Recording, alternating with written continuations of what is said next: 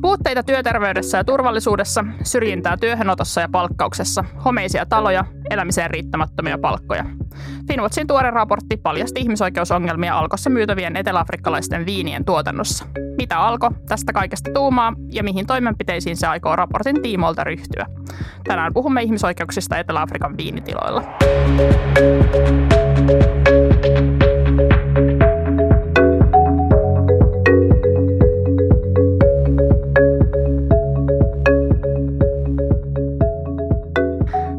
Finwatchin Valokeilassa podcastin seuraan. Meillä on tänään siis aiheena ihmisoikeudet ja Alkon hankintaketjujen vastuullisuus, erityisesti Etelä-Afrikassa. Minä olen Finwatchin toiminnanjohtaja Sonja Finer ja kanssani täällä studiossa ovat tänään Alkon vastuullisuuspäällikkö Maria Aho. Tervetuloa. Kiitos. Ja Finwatchin tutkija Anu Kultalahti. Tervetuloa. Kiitos. Finwatch julkaisi siis vähän aikaa sitten raportin ihmisoikeuksien toteutumisesta Alkon vakiovalikoimaan kuuluvien viinien alkutuotannossa Etelä-Afrikassa. Ja raporttia varten haastateltiin ää, ää, viinitilojen työntekijöitä. Ja Anu, haluatko kertoa vähän, että mitä näistä haastatteluista sitten paljastui? Joo, me tosiaan haastateltiin tätä raporttia varten työntekijöitä kolmen eri rypäletuottajan tiloilla. Ja nämä haastattelut tehtiin loppuvuodesta 2022 ja yhteensä me haastateltiin noin reilu 30 työntekijää. Ja osittain nämä löydökset oli, oli, oli tosi karuja. Ähm, näiden kaikkien rypeletuottajien vakituisia työntekijöitä asuu aika huonoissa olosuhteissa, tämmöisissä homeisissa tai kosteusvaurioista kärsivissä taloissa. Ja ähm, Etenkin ehkä kaikkein huonoimmassa asemassa on nämä kausityöntekijät, jotka ei sit, siis asu siellä tiloilla, vaan joutuu ehkä sitten vuokraamaan itse tiloja tämmöisistä tämmöisiä niin kuin aaltopellistä tai vaneerista kyhättyjä asumuksia tämmöisissä hökkelikylissä. Näistä kausityöntekijöistä monet on myös siirtotyöntekijöitä ja näiden siirtotyöntekijöiden kohdalla joissain tapauksissa oli myös epäselvyyksiä palkkauksessa ja osa siirtotyöntekijöistä sanoi, että heidän nämä tämmöiset ö, työn, työoikeuden osoittavat paperit on heidän tahdot, tahtonsa vastaisesti tämän työn välittäjän hallussa. Sitten näiltä tiloilta löytyi myös ongelmia esimerkiksi ö, tai puutteita juomavedessä, sanitaatiossa. Yksi iso asia, minkä työntekijät itse nosti esiin, oli työturvallisuuteen liittyvät seikat ja erityisesti näiden erilaisten terveydelle haitallisten – kemikaalien käyttö näillä tiloilla, joille he sitten kertoivat altistuvansa työssä ja joissain tapauksissa myös siellä asuin, asuinalueilla. Ja sitten ehkä yksi vielä semmoinen asia, mikä nousi esiin, että esimerkiksi yhdellä tilalla näitä työntekijöitä tilajohdon ähm, puolesta – saatettiin kutsua esimerkiksi työntekijöiden mukaan joskus apinoiksi tai tällaista epäasiallista käytöstä. Ja muutenkin joissain haastatteluissa nousi esiin tämmöisiä niin kuin ehkä, ehkä niin kuin sieltä kolonialismin ja apartheidin ajalta olevia tämmöisiä kaikuja tämmöisestä ää, tai siitä historiasta ja siitä niistä mm. ongelmista. No Maria, tuliko nämä teille al- alkossa yllätyksenä nämä löydökset? No täytyy sanoa, että valitettavasti ei. Että kyllähän tässä on niin kuin semmoinen sanotaan pitkä lista asioita, mitä Anu tuossa toi esille. Ja, ja tota, valitettavasti siellä kyllä on tuttuja asioita joukossa. Ja me ollaan tehty ihmisoikeusvaikutusarviointia meidän hankintaketjussa jo vuosien ajan ja, ja kyllä Etelä-Afrikka on niin kuin tunnistettu yhtenä semmoisena haasta, haastavimpana ja, ja alkuperämaana näiden ihmisoikeus- ja työoikeuksien niin kuin toteutumisen näkökulmasta. Ja juurikin niin kuin Anu toi tuossa esille nämä sesonkityöntekijät ja siirtotyöläiset, niin totta kai tämä raportti koskee nyt Etelä-Afrikkaa, mutta et eräällä tavalla mun mielestä se surullisempi kuva on vielä just se, että tämä sama kohderyhmä tai samat kohderyhmät ovat oikeastaan riski riskialttiita koko maataloussektorilla ja niin kuin viini, tuotannossa ihan globaalisti.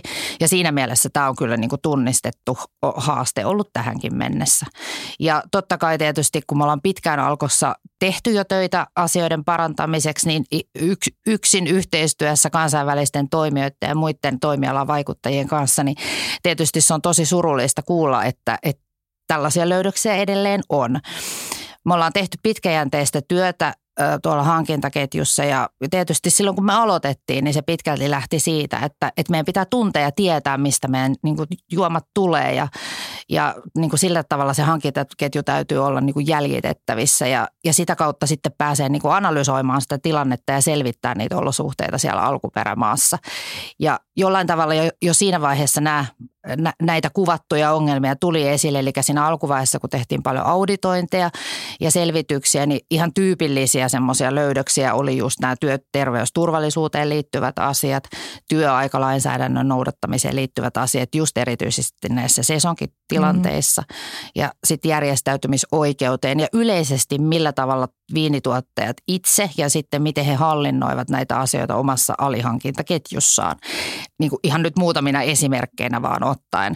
Ja sitten toisaalta myös löydettiin sitä, että, että tosi paljon on semmoista osaamisen ja ymmärtämättömyyden puutetta. Juuri niin kuin Anu tuossa toi esille, että on paljon asioita, jotka kumpuavat maan historiasta ja kulttuuri, kulttuuri niin kuin taustasta, jotka on tosi haastavia korjata ja se on oikeastaan mahdotonta lyhyellä aikajänteellä, mutta mutta tota sitkeästi ja pitkäjänteisesti, niin me ainakin uskotaan, että muutosta tapahtuu. Mm.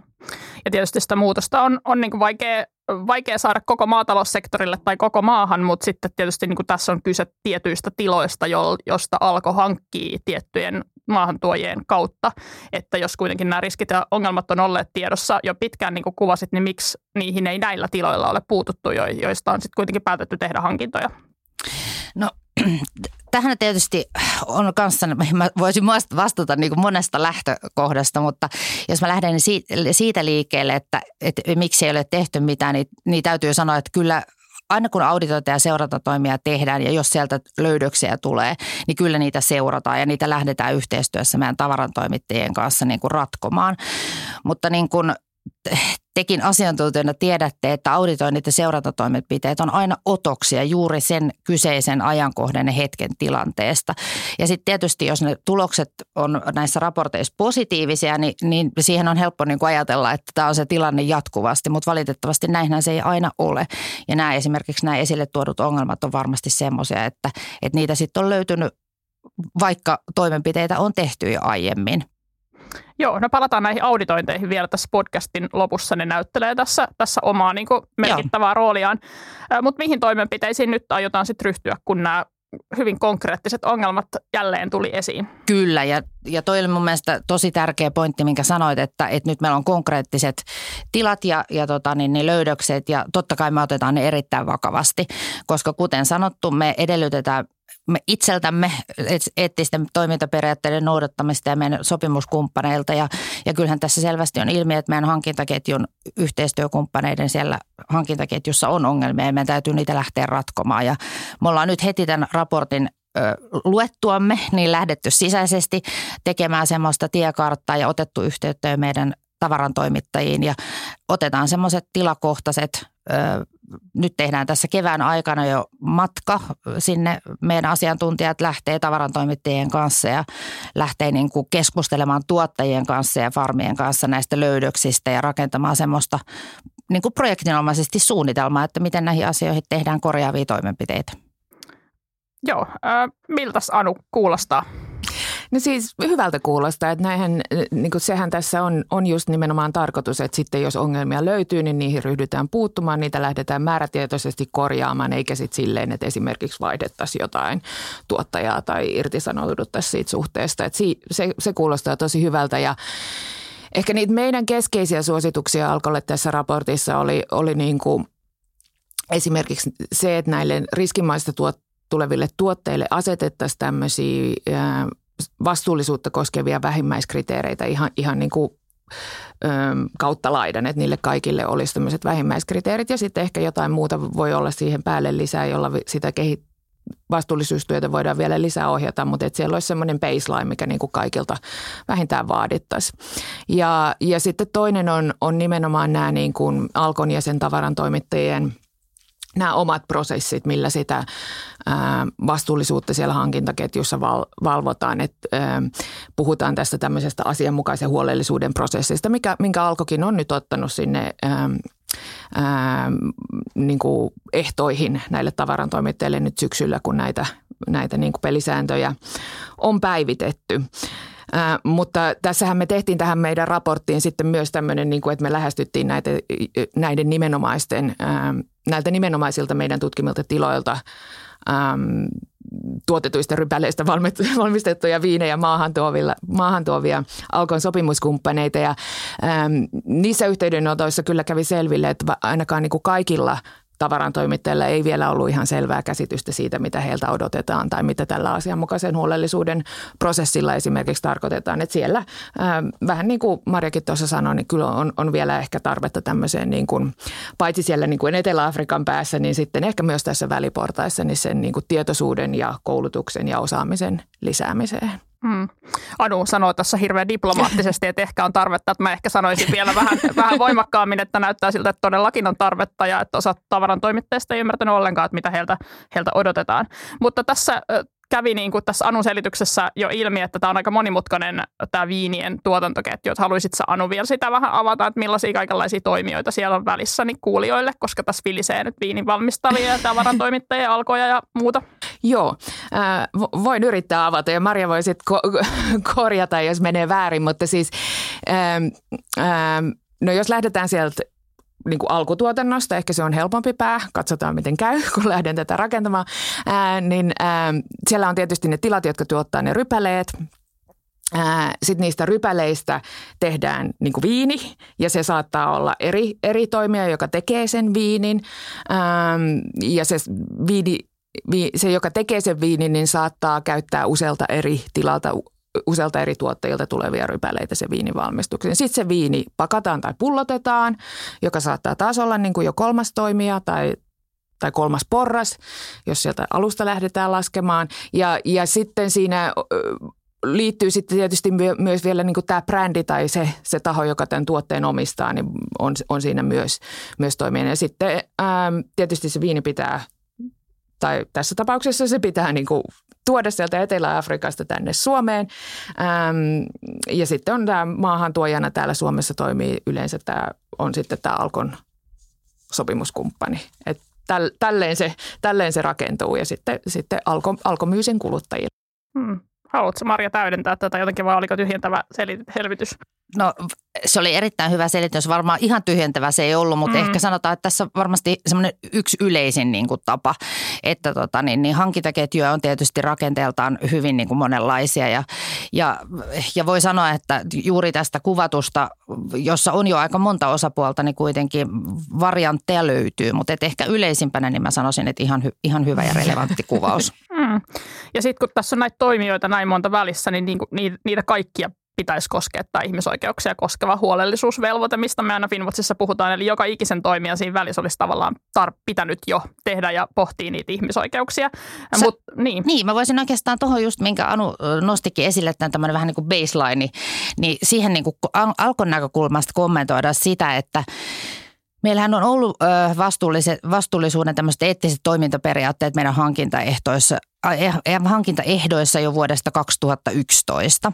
Ja ne on pitkälti pohjautunut Amforin tämmöisen kansainvälisen vastuullisuusaloitteen Code of Conductiin.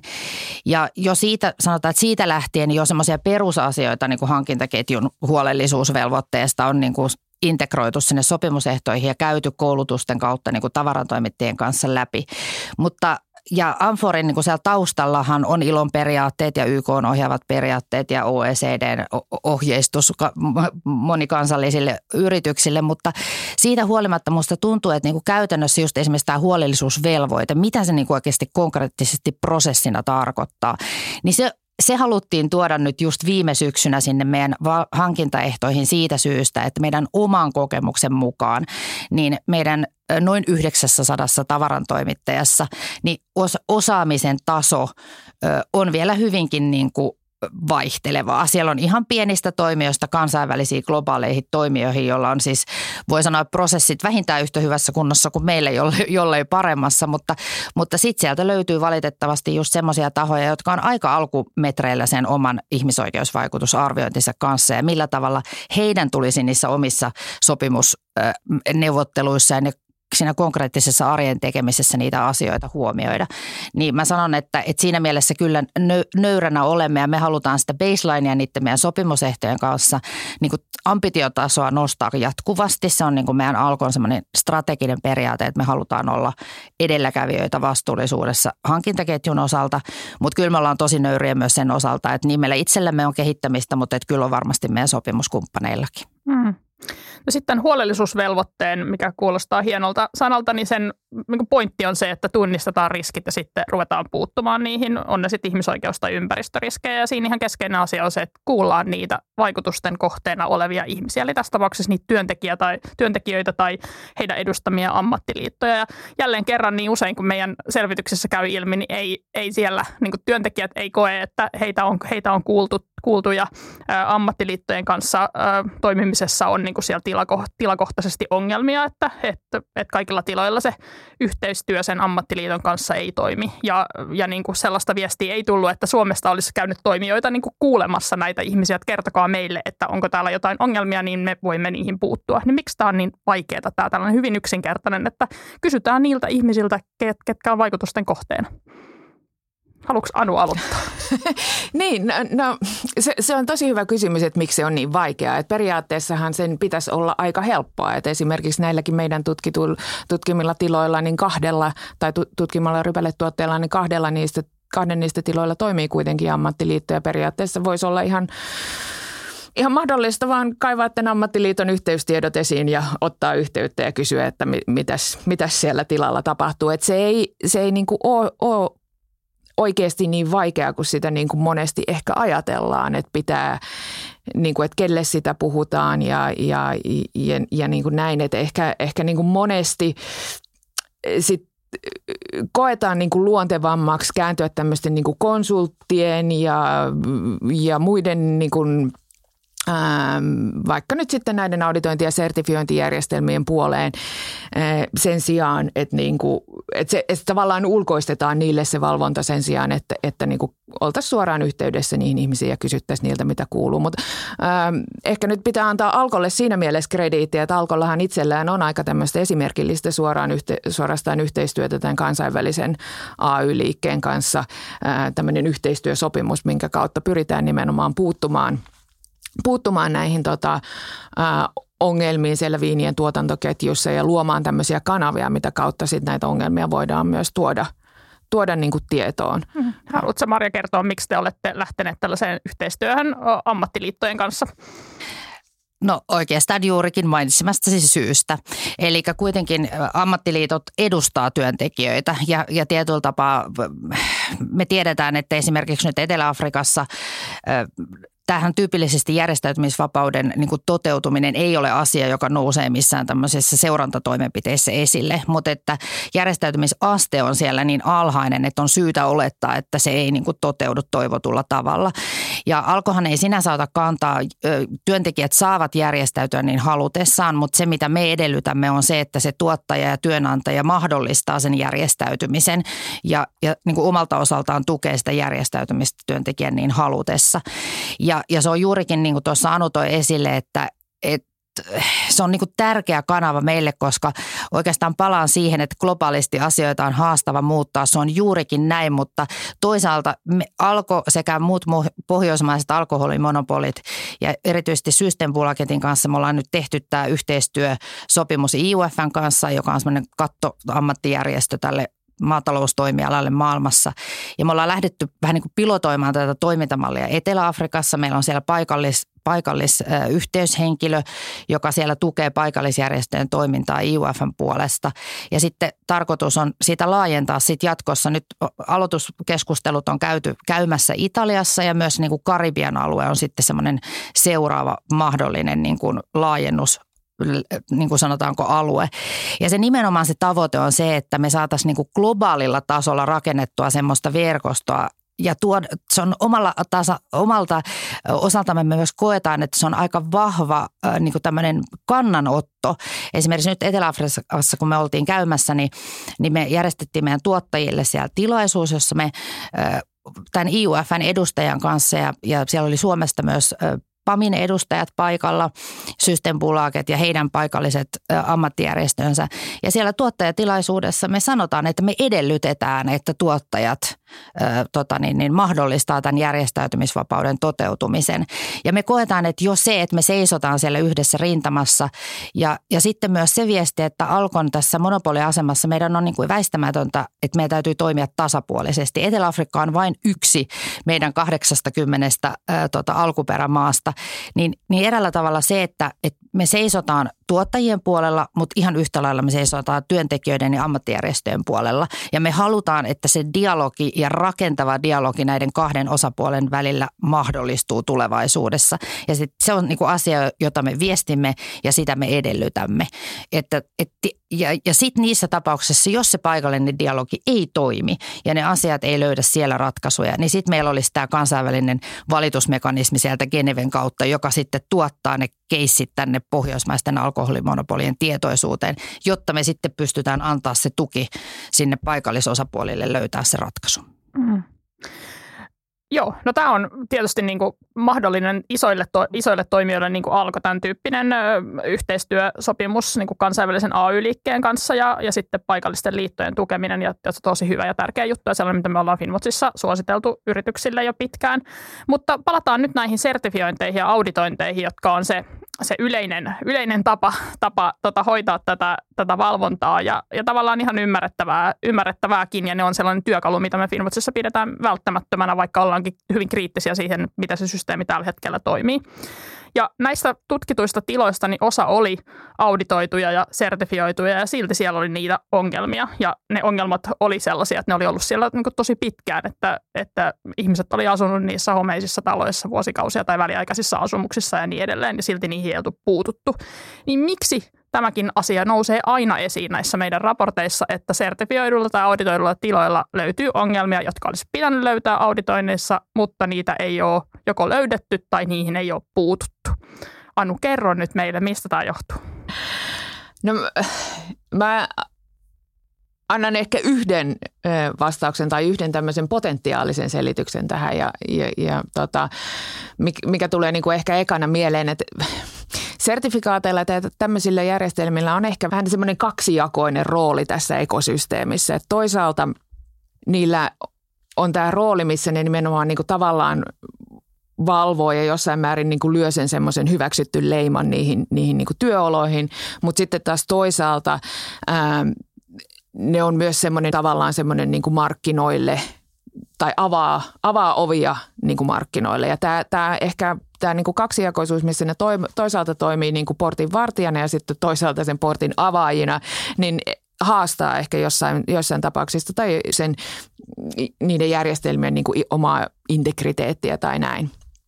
Ää, ää, ja sitten tietysti, koska tässä on tämä niin kuin markkinoille pääsy elementti, niin näiden järjestelmien välillä myös käydään aika paljon kilpailua siitä markkina osuudesta. Ja valitettavasti se, mitä, mitä me on nähty, että se johtaa, niin on ehkä enemmänkin sen kilpajuoksu sinne pohjalle tai, sille, tai ainakin niin päin, että se ei ole johtanut siihen, että ne kriteerit, vaikka mitä sille vastuulliselle tuotannolle asetettaisiin, tai se valvonnan laatu tai kaikki se niin kuin paranisi tai että se olisi tiukempaa ja kunnianhimoisempaa, vaan enemminkin siellä sitten on semmoisia joukossa semmoisia tosi löysin kriteerein toimivia järjestelmiä, mitkä ei periaatteessa esimerkiksi takaa sille vastuullisuudelle mitenkään vaikka paikallisesta lainsäädännöstä niin kuin korkeampaa tasoa.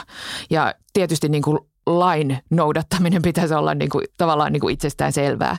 Ähm, et sitten, sitten kun puhutaan siitä, että saadaan niin kuin markkinoilla kilpailuetua jollain niin kuin vastuullisuudella, niin kyllä, kyllä mä näkisin, että sen pitäisi olla sitä lakia korkeampi taso. Esimerkiksi nyt vaikka jossain palkkaukseen liittymässä, liittyvässä kysymyksessä, että tämmöisiä lakisääteisiä minimipalkkoja joskus, ne on tosi alhaisia, ne jää esimerkiksi tämmöisestä alle tämmöisen elämiseen riittävän tason. Niin esimerkiksi näkisin, että näissä vastuullisuussertifiointijärjestelmissä niin kuin ehdoton minimi pitäisi olla se elämiseen riittävän palkan vaatimus. Ja tällä hetkellä se tarkoittaa sitä, että meillä olisi vähemmän sertifioituja tuotantoa, joka niin kuin läpisisi, tämmöisen korkeamman riman, mutta se on ehkä, ehkä se, mitä niin kuin peräänkuulutan.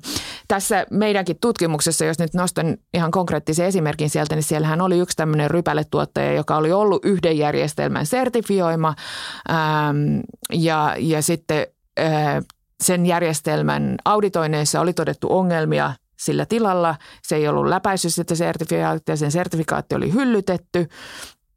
Ää, mutta sitten se tuottaja ei ryhtynytkään niihin sen järjestelmän ää, edellyttämiin korjaaviin to- toimenpiteisiin, mutta hankki silti kuitenkin niin kuin toisen järjestelmän mukaisen sertifikaatin tilalleen. Et me ei tietenkään tiedetä ihan tarkalleen niin kuin mi, mi, mi, niiden sertifiointien, auditointien tuloksia tänään, mutta kyllähän tämä nyt vähän herättää kysymyksiä siitä, että, että mistä tässä, tässä oli niin kuin kyse. Hmm. Miten te Alkossa näette näiden sertifiointien ja auditointien roolin ja miten niitä voitaisiin kehittää? No jos mä otan tuon sertifioinnit ensimmäisenä, niin, niin sanotaan näin, että Anu sanoi tuossa monta asiaa, johon, johon varmastikin voin olla samaa mieltä. Ja, ja tietysti niin kuin alkoi tämmöisenä kaupallisena toimijana, niin se sertifiointi, sertifiointien rooli on meillekin niin kuin tietyllä tapaa haastava. Se on, se on meille semmoinen kolmannen osapuolen tapa va- varmentaa, tai se antaa meille niin kuin kolmannen osapuolen näkemyksen siitä, että, että millä tasolla ne asiat siellä tilalla on. Ja, ja me toivotaan todellakin juuri niin kuin tässä edellä kuvallutulla tavalla, että, että ne sertifioinnit itse ja että ne sertifiointien valvontajärjestelmät ä, olisivat kunnianhimoisia ja kasvattaisivat sitä ambitiotasoa. Ja se, miksi se on niin kuin tärkeää meille, on juuri se, että koska me kommunikoidaan tietyistä sertifikaateista ja me arvioidaan sitä, että mitä esimerkiksi sosiaalisen vastuun tai eettisiä sertifiointeja me kommunikoidaan meidän asiakkaille. Ja, ja kyllä meidän koko niin kuin tuotteiden vastuullisuus viestintähän lähtee siitä, että me haluamme kommunikoida asiakkaille asia, asioista, joiden takana me voimme seisoa. Ja, ja siinä mielessä me ei missään nimessä haluta antaa niin kuluttajille väärää käsitystä siitä, miten asiat todellisuudessa on. Ja juurikin tästä syystä sitten tässä meidän yh, pohjoismaisessa yhteistyössä, niin me ollaan paljon keskusteltu tästä sertifiointien roolista ja siitä me voitaisiin käydä ihan oma keskustelu, mutta, mutta niin kuin tietyllä tapaa siitä, että maailma on kuitenkin menossa ehkä siihen suuntaan, että nämä sertifioinnit halusimme halusimme tai emme, niin niiden rooli varmasti tulee vielä vaan korostumaan ja niin kuin kasvamaan. Josta syystä myös tämmöinen laatuintegriteetti nousee vielä isompaan rooliin. Ja, ja sitten yksi semmoinen asia, mitä me tehdään yhteisesti ja pyrimme kommunikoimaan, on se, että me käytäisiin aktiivista dialogia näiden sertifiointitahojen kanssa. Siitä esimerkiksi, että mitkä asiat näissä meidän eettisissä periaatteissa ihmisoikeus- työoikeusasioissa sekä myös ympäristöasioissa on niin kuin meidän näkökulmasta relevantteja, mihin me toivotaan, että nämä sertifiointitahot kiinnittää jatkossa huomiota siitä näkökulmasta, että me aiotaan painottaa näitä asioita ja me nähdään ne meidän hankintaketjussa relevanteiksi. Ja tämä on semmoinen työ, että se on niin kuin alkumetreillä, me ollaan tehty sitä jo useamman vuoden ajan, mutta tietyllä tapaa tämä sertifiointien niin kuin niin kuin tietyllä tapaa sen sertifiointien strateginen rooli ja millä tavalla me pystytään omalla toiminnallamme nimenomaan nostamaan sitä heidän niin kuin ambitiotasoaan siinä omissa kriteeristöissä, niin se on kyllä yksi osa tätä meidän kansainvälistä vastuullisuustyötä. Me ollaan Finwatchissa pidetty esillä sitä, että sertifiointien ja auditointien rooli, tai niitä saadaan kuriin tulevalla yritysvastuulainsäädännöllä, ja toki se lainsäädäntö kirittää sitten myös muita yrityksiä tietenkin siinä markkinoilla, että jos, jos ja kun yritysvastuudirektiivi EU-sta saadaan, saadaan ulos ja siihen tulee semmoinen sitova huolellisuusvelvoite ympäristöä ja ihmisoikeuksia koskien, niin silloinhan sertifiointien rooli muuttuu, koska niitä tullaan käyttämään sitten sitä, sen lainsäädännön noudatta, noudattamisen varmentamisessa, ja jos ne silloin mokaa ja niiden kriteerit ei, ei suojelekaan tai kunnioitakaan ihmisoikeuksia, niin silloinhan se on niille taas este, tai ne eivät silloin niin täytä niitä markkinoiden vaatimuksia. Mutta äh, tässä meidän tutkimuksessa kävi mielen, niin kiinnostavalla tavalla esiin, että sekä Alko totesi, että, että ole, olette muuttaneet näitä, näitä niin vastuullisuusvaatimuksia ne ennakoidaksenne tulevaa yritysvastuudirektiiviä. Ja sitten myös osa näistä tavarantoimittajista kertoi, että esimerkiksi kansallinen Norjan, Norjan yritysvastuulainsäädäntö niin oli muuttanut sitä tapaa, miten yritykset on lähtenyt ihmisoikeusriskejä kartoittamaan. Öö, niin miten, miten te näette tämän, tämän tulevan sääntelyn roolin tässä, että miten iso vaikutus sillä on, jos puhutaan nyt tästä Etelä-Afrikan keissistä? No tota, mä lähtisin ehkä alkoon osalta kuitenkin purkaa sitä niin kuin siitä näkökulmasta, että se, se ei ole niin kuin sillä tavalla meidän toimintaa ohjaava tekijä, koska vastuullisuus, ne ketkä tuntee Alkon historiaa, niin viime vuonna täytettiin 90 vuotta, eli vuodesta 32 Alkon perustehtävä on ollut alkoholi, tai on alkoholihaittojen ennaltaehkäiseminen yhteiskunnassa, ja sehän on niin kuin meidän vastuullisuustyön sitten yhtä ydintä. Ja siitä, se, siitä lähtien niin kuin ympäristöasiat ja ihmisoikeusasiat on noussut niin kuin meidän vastuullisuustyössä, ja, ja sitä kautta niin kuin ihan meidän strate, yhtiön strategian ytimeen. Ja, ja meidän nykyinen olemassa oleva strategia sanookin, että vastuullisuus asuu alkossa ja se on aika kova statementti niin kuin sanoa. Ja, se, ja sitä kautta me halutaan niin kuin myös tuoda se, että se lainsäädännöllä on rooli, mutta just niin kuin Anu tässä viittasi elämisen riittävään palkkaan, niin kyllä me nähdään kanssa, että se lainsäädäntö on se minimitaso. Että jos me halutaan olla edelläkävijöitä ja seisoa se meidän strategisen statementin takana, niin kyllä meidän täytyy olla niin kuin etukenossa. Ja siinä mielessä mä pikkasen korjaisin sitä, että, että me ollaan korjattu ö, tota, sa, tai sanotaan täsmennetty sanotusta viime vuoden siinä valikoiman otto-ohjeessa nimenomaan tuoden tämä huolellisuusvelvoite niin kuin, ihan niin kuin sanana ja ne prosessin eri vaiheet mukana sinne. Mutta että jotenkin jos voisi sanoa, että vähän se lain henki on ollut siellä niin kuin aikaisemminkin.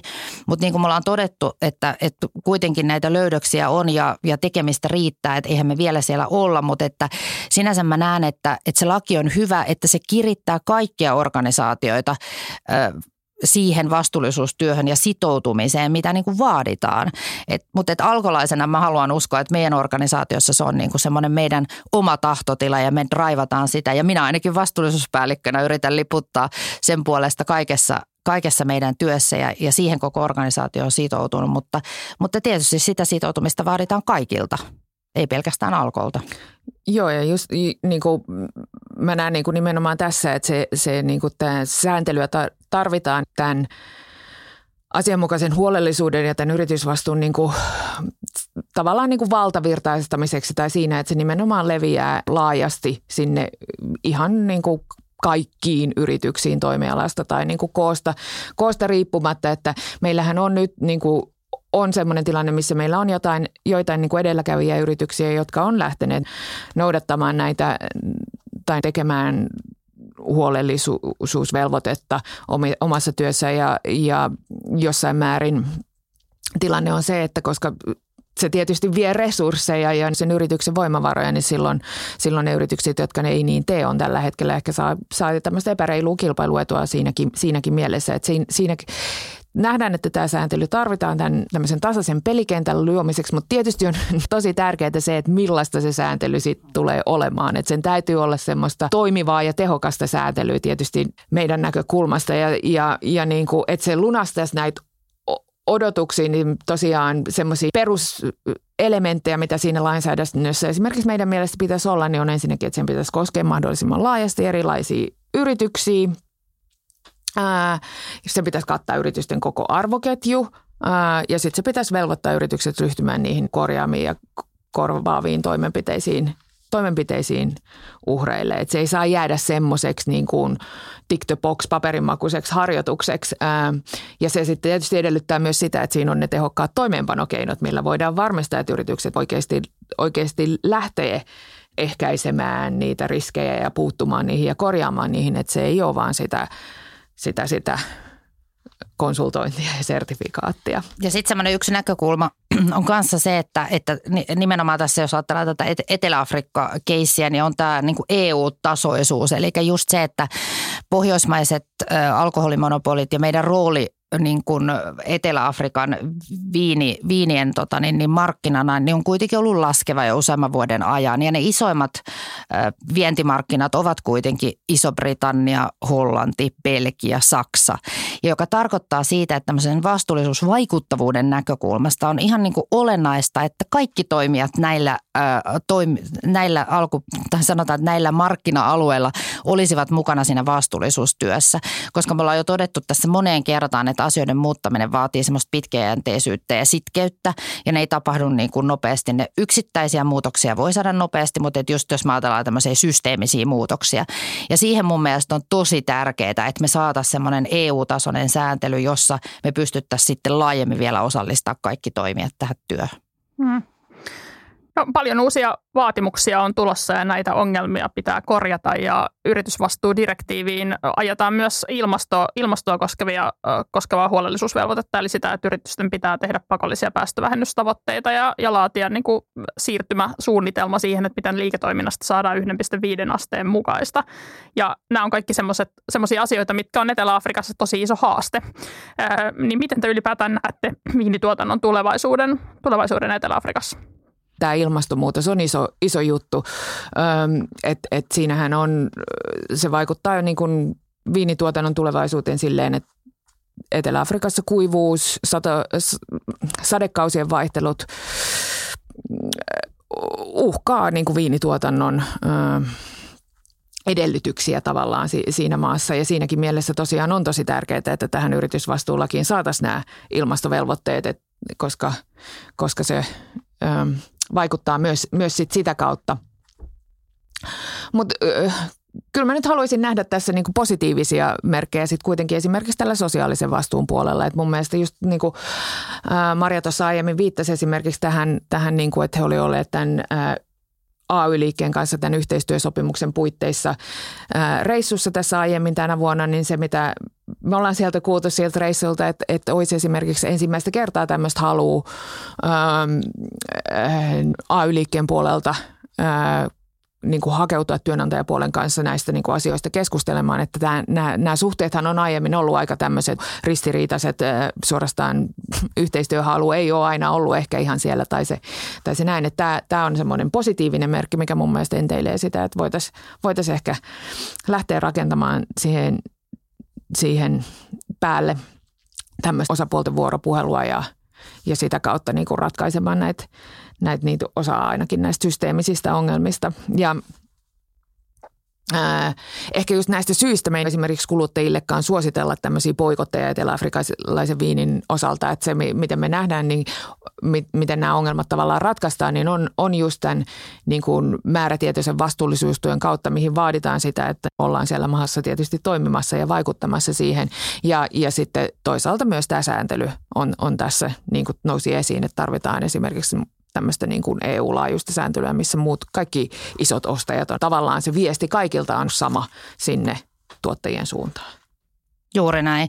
Ja tuohon mä voisin alkon näkökulmasta erittäin mä sanon alle, allekirjoitan, ton, allekirjoitan ton vastauksen ja voisin täydentää niin kuin vielä sitä, että äh, olosuhteet tosiaan on hirveän haastavat monesta näkökulmasta, ei, ei pelkästään tosiaan ilmasto- eikä ihmisoikeusnäkökulmasta.